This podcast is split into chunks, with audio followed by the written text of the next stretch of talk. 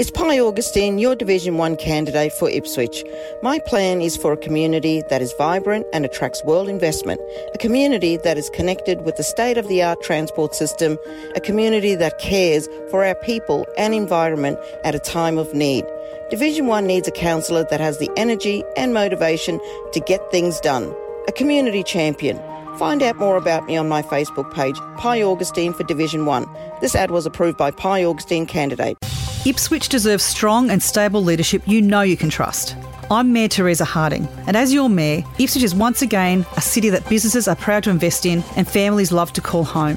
To keep our city moving forward, I'm committed to reducing cost of living pressures, expanding our road and transport networks, delivering more for our suburbs, and boosting investment in grassroots sports in our community. So vote one Theresa Harding for Mayor for sustainable growth through Ipswich. Authorised by T Harding, two sixty-four South Station Road, Raceview. Coming up, the Greens claim Ipswich Council Division three is winnable with their two candidates. Can they repeat their inner Brisbane success? In this episode, meet lead candidate Danielle Mutton. It's Friday, February twenty-third, twenty twenty-four, and I'm Alan Roebuck. Welcome to Ipswich Today, which acknowledges the traditional custodians of the land on which it is produced and pays respects to elders past, present and emerging. This podcast is supported by Kinetics, people-powered web hosting trusted by Australian businesses since nineteen ninety-nine. The Greens Party is putting up two candidates for Ipswich City Council Division three. Danielle Mutton is running with Tracy Naylor and joins the show. Thanks for speaking with Ipswich Today, Danielle. Hi, Alan, and big warm welcome to your listeners. This is not your first run for public office. Previously, you ran for the state seat of Bundamba and the federal seat of Blair.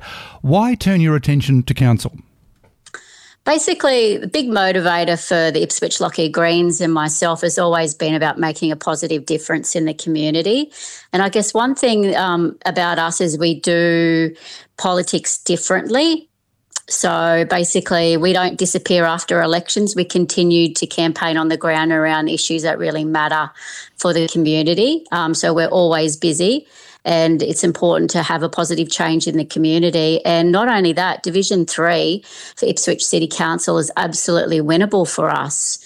Um, if you look at our primary vote from the last federal election and um, even when we had Pat Walsh run um, for mayor in the last council election, and even if you look back at Bundamba as well for the state elections, um, if you look at our primary vote, basically if we hold our primary vote and basically just get another seven hundred voters to switch their vote to the Greens, absolutely winnable for us. So that's the importance of running two candidates uh, in Division three, which is winnable. So, um, you know, we'll have very clear literature that'll say vote one Danielle Mutton as a lead candidate and vote two Tracy Naylor as a second candidate, because we don't want to leak any votes to other candidates who aren't Greens, um, because we could potentially get two candidates elected.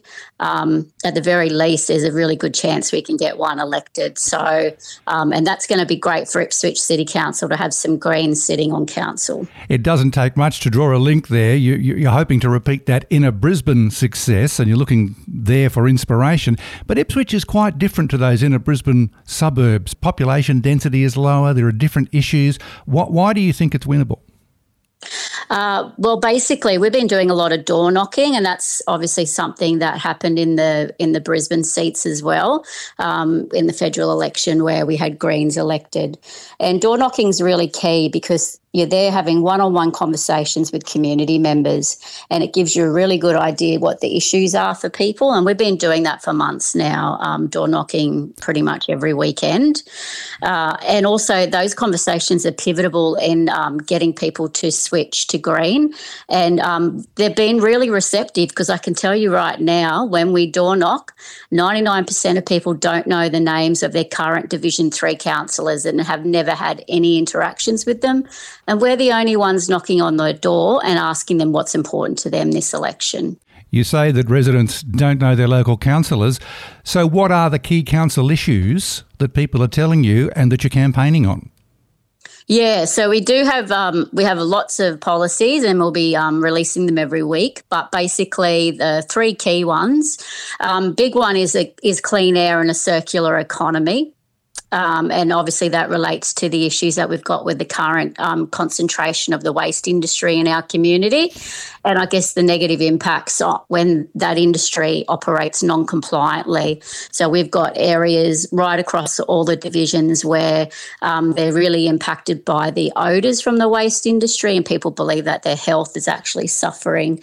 And um, we had a state government petition as well, which closed recently, calling on the state government as the regulator to resolve those issues with very clear commitments we want them to make. And they've now got thirty days um, to basically respond to nearly two thousand five hundred um, petitioners, and I was the principal petitioner on that. So that is having a massive impact on, um, I guess, people being able to enjoy their backyards, for their kids to play in the backyards, for people to be able to walk around their suburbs, for people to have their windows open. This is really serious. And the problem is the fines for non-compliance are so low that basically non-compliance is built in as business as usual activity. When they're operating non-compliantly, they get to keep that profit. Um, so that's a massive issue um, for some areas of Div three, but other areas as well. So Danielle, Council has limited powers in terms of those big landfills. What specifically would you do differently to rein in, for example, those odour issues? Basically, um, the regulator needs to be more proactive Um, in relation to making sure that these operators operate non-compliantly. We need an environmental health event in relation to the pollution caused by the waste industry. We also need a public health inquiry into the impact of the waste industry on residents. Um, an immediate um, stop of any non-compliant operations until they can prove they can operate compliantly. Um, enclosing the composting facilities so those odours aren't emitted, and that's the big issue at the moment. But not only that, Cleanaway will be in court next week around their serious non-compliance. We're up for over thirty million dollars in fines, and we're calling on the cell three B, which is that problematic cell at, at the Cleanaway landfill, to be closed, and the state government to direct Cleanaway to remediate and rehabilitate the site. Um, you, you can't really have these industries really close to developments. Um, so if they're, if they're not interested in operating compliantly, then maybe they need to find somewhere else to operate. Can I ask you your thoughts on the current council? They have taken a very different approach to previous elected councils in terms of the waste industry. Uh, I've used the example of uh, the current mayor, Theresa Harding, who has yes. been out there uh, advocating strongly. Council spent millions of dollars on court cases, which is far more than previous councils have spent. W- what else could they do that they haven't done in the last four years? I actually applaud the council in, in their change of direction in relation to the waste industry, um, and uh, even the state government petition, you know, that was in support of council direction as well. So Mayor Theresa Harding shared that petition on her own social media page, I think, over four times. Um, so um, basically our position isn't out of step with the council's position, but Um, obviously I'm a community campaigner, especially around the non-compliance of the waste industry, and have been for some time. Um, and it's not good enough that waste companies can make a profit by negatively impacting the health of the residents who live in our city, which is the fastest growing city in Queensland. Um, so basically, yeah, well done the council, but the state government has to step up, because they're the ones who are the regulators, and they're the ones that can, actually can stop the non-compliance. On your door um, knocking, actually, let, let's let, let's yes. move let's move on to your door knocking. Uh, wh- apart from those big issues you've talked about there, what else are residents telling you? Um, they they are concerned around um, some developments in the C B D renewal and and the um, budget blowout in relation to the C B D re, um, renewal. So there has been some concerns about that, and I guess that's because we're in a cost of living crisis.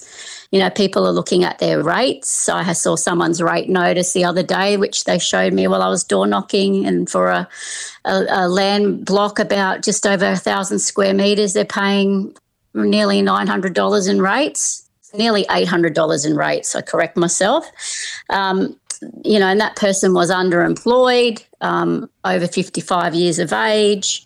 So, you know, that was a real struggle. So I guess people, some people are concerned about the blowout of the, the renewal, and some people are concerned in relation to the anchor tenant in the venue building being the uh, cinema, and the fact that they're getting a free kick and a free fit out uh, when people are struggling to pay their rates and, you know, um, put food on the table, pay for their utilities, because the cost of living is increasing.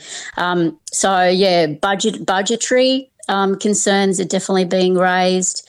Um, people in existing older suburbs feel like, you know, more money's being spent on the newer suburbs, so that comes up a bit when door knocking as well. That, that's a good old chestnut. I've heard that one for the last twenty-five years. yeah. but, but the reality is they're not paying for the majority of that development in new suburbs, because people are paying paying for it when they buy a block of land with all the infrastructure charges. It's a hard one to get through to uh, some long-term residents. Can well, I just make a point on yeah, that? Go um, on. There is, there is currently with – when you look at state rules, um, there is um, some caps on what you can get developers to pay for when they're coming up with new estates.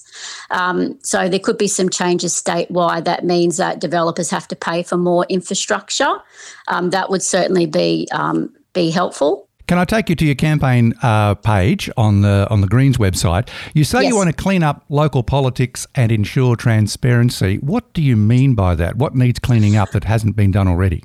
So there has been some transparency in Ipswich City Council, um, but basically it's not just a one, you know, ticker box exercise, okay, we've made some changes, let's move on. It's something that you continuously have to do, look for ways to improve transparency.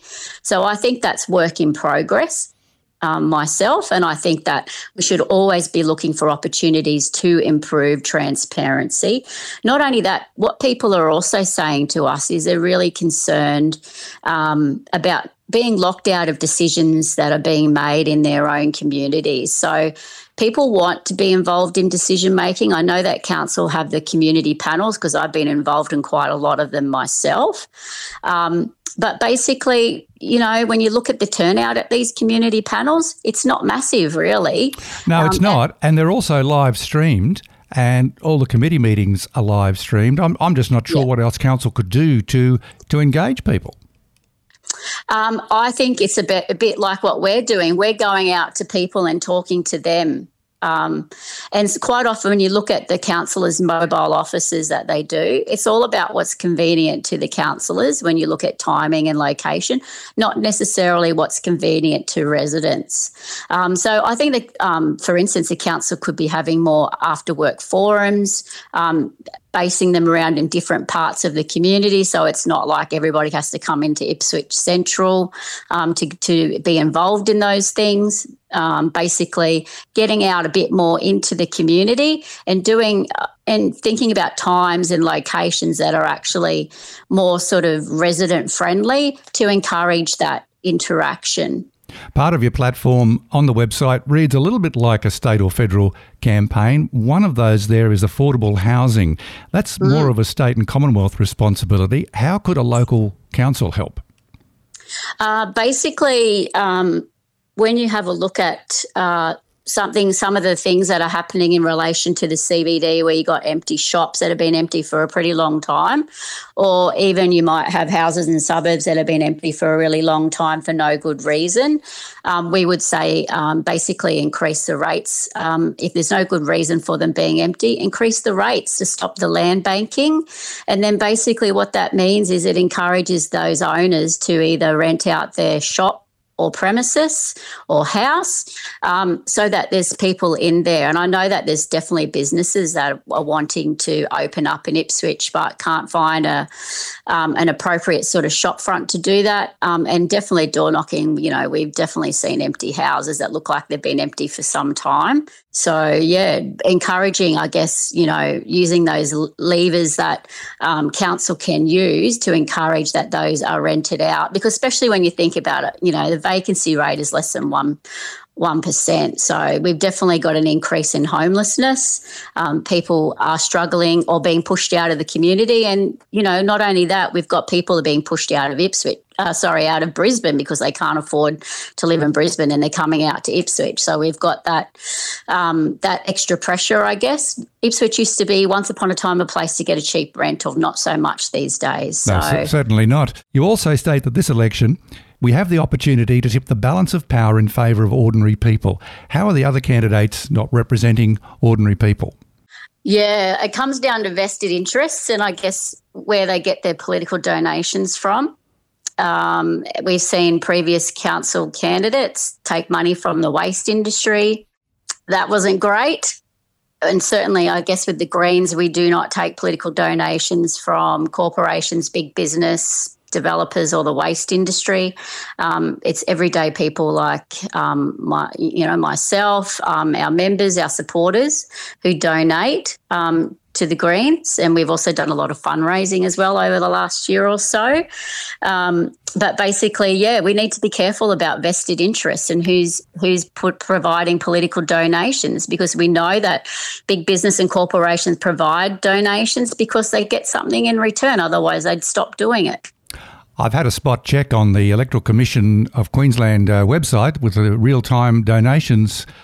From what I've seen today as we record this, donations from third parties appear to be at an all-time low across the major candidates. Have you checked that out?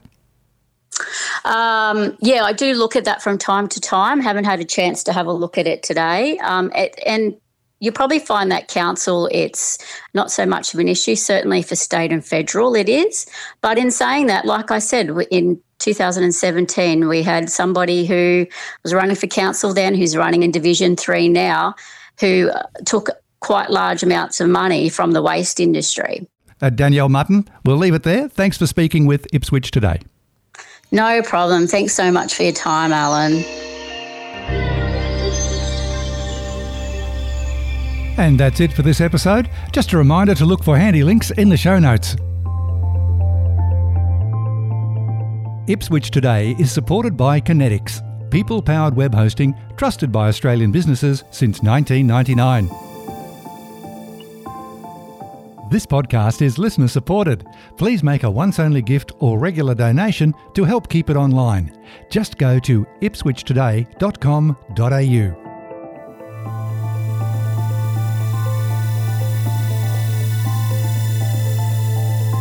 Follow and stream this podcast from your favourite app, including iHeartRadio, or play Ipswich Today on smart speakers.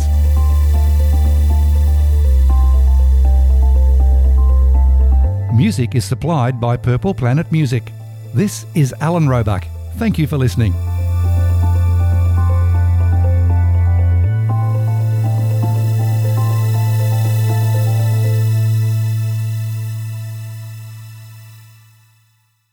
From legendary locals we all know to people you should get to know. Follow Ipswich Today on your favourite app and never miss an episode. Or go to ipswich today dot com dot a u.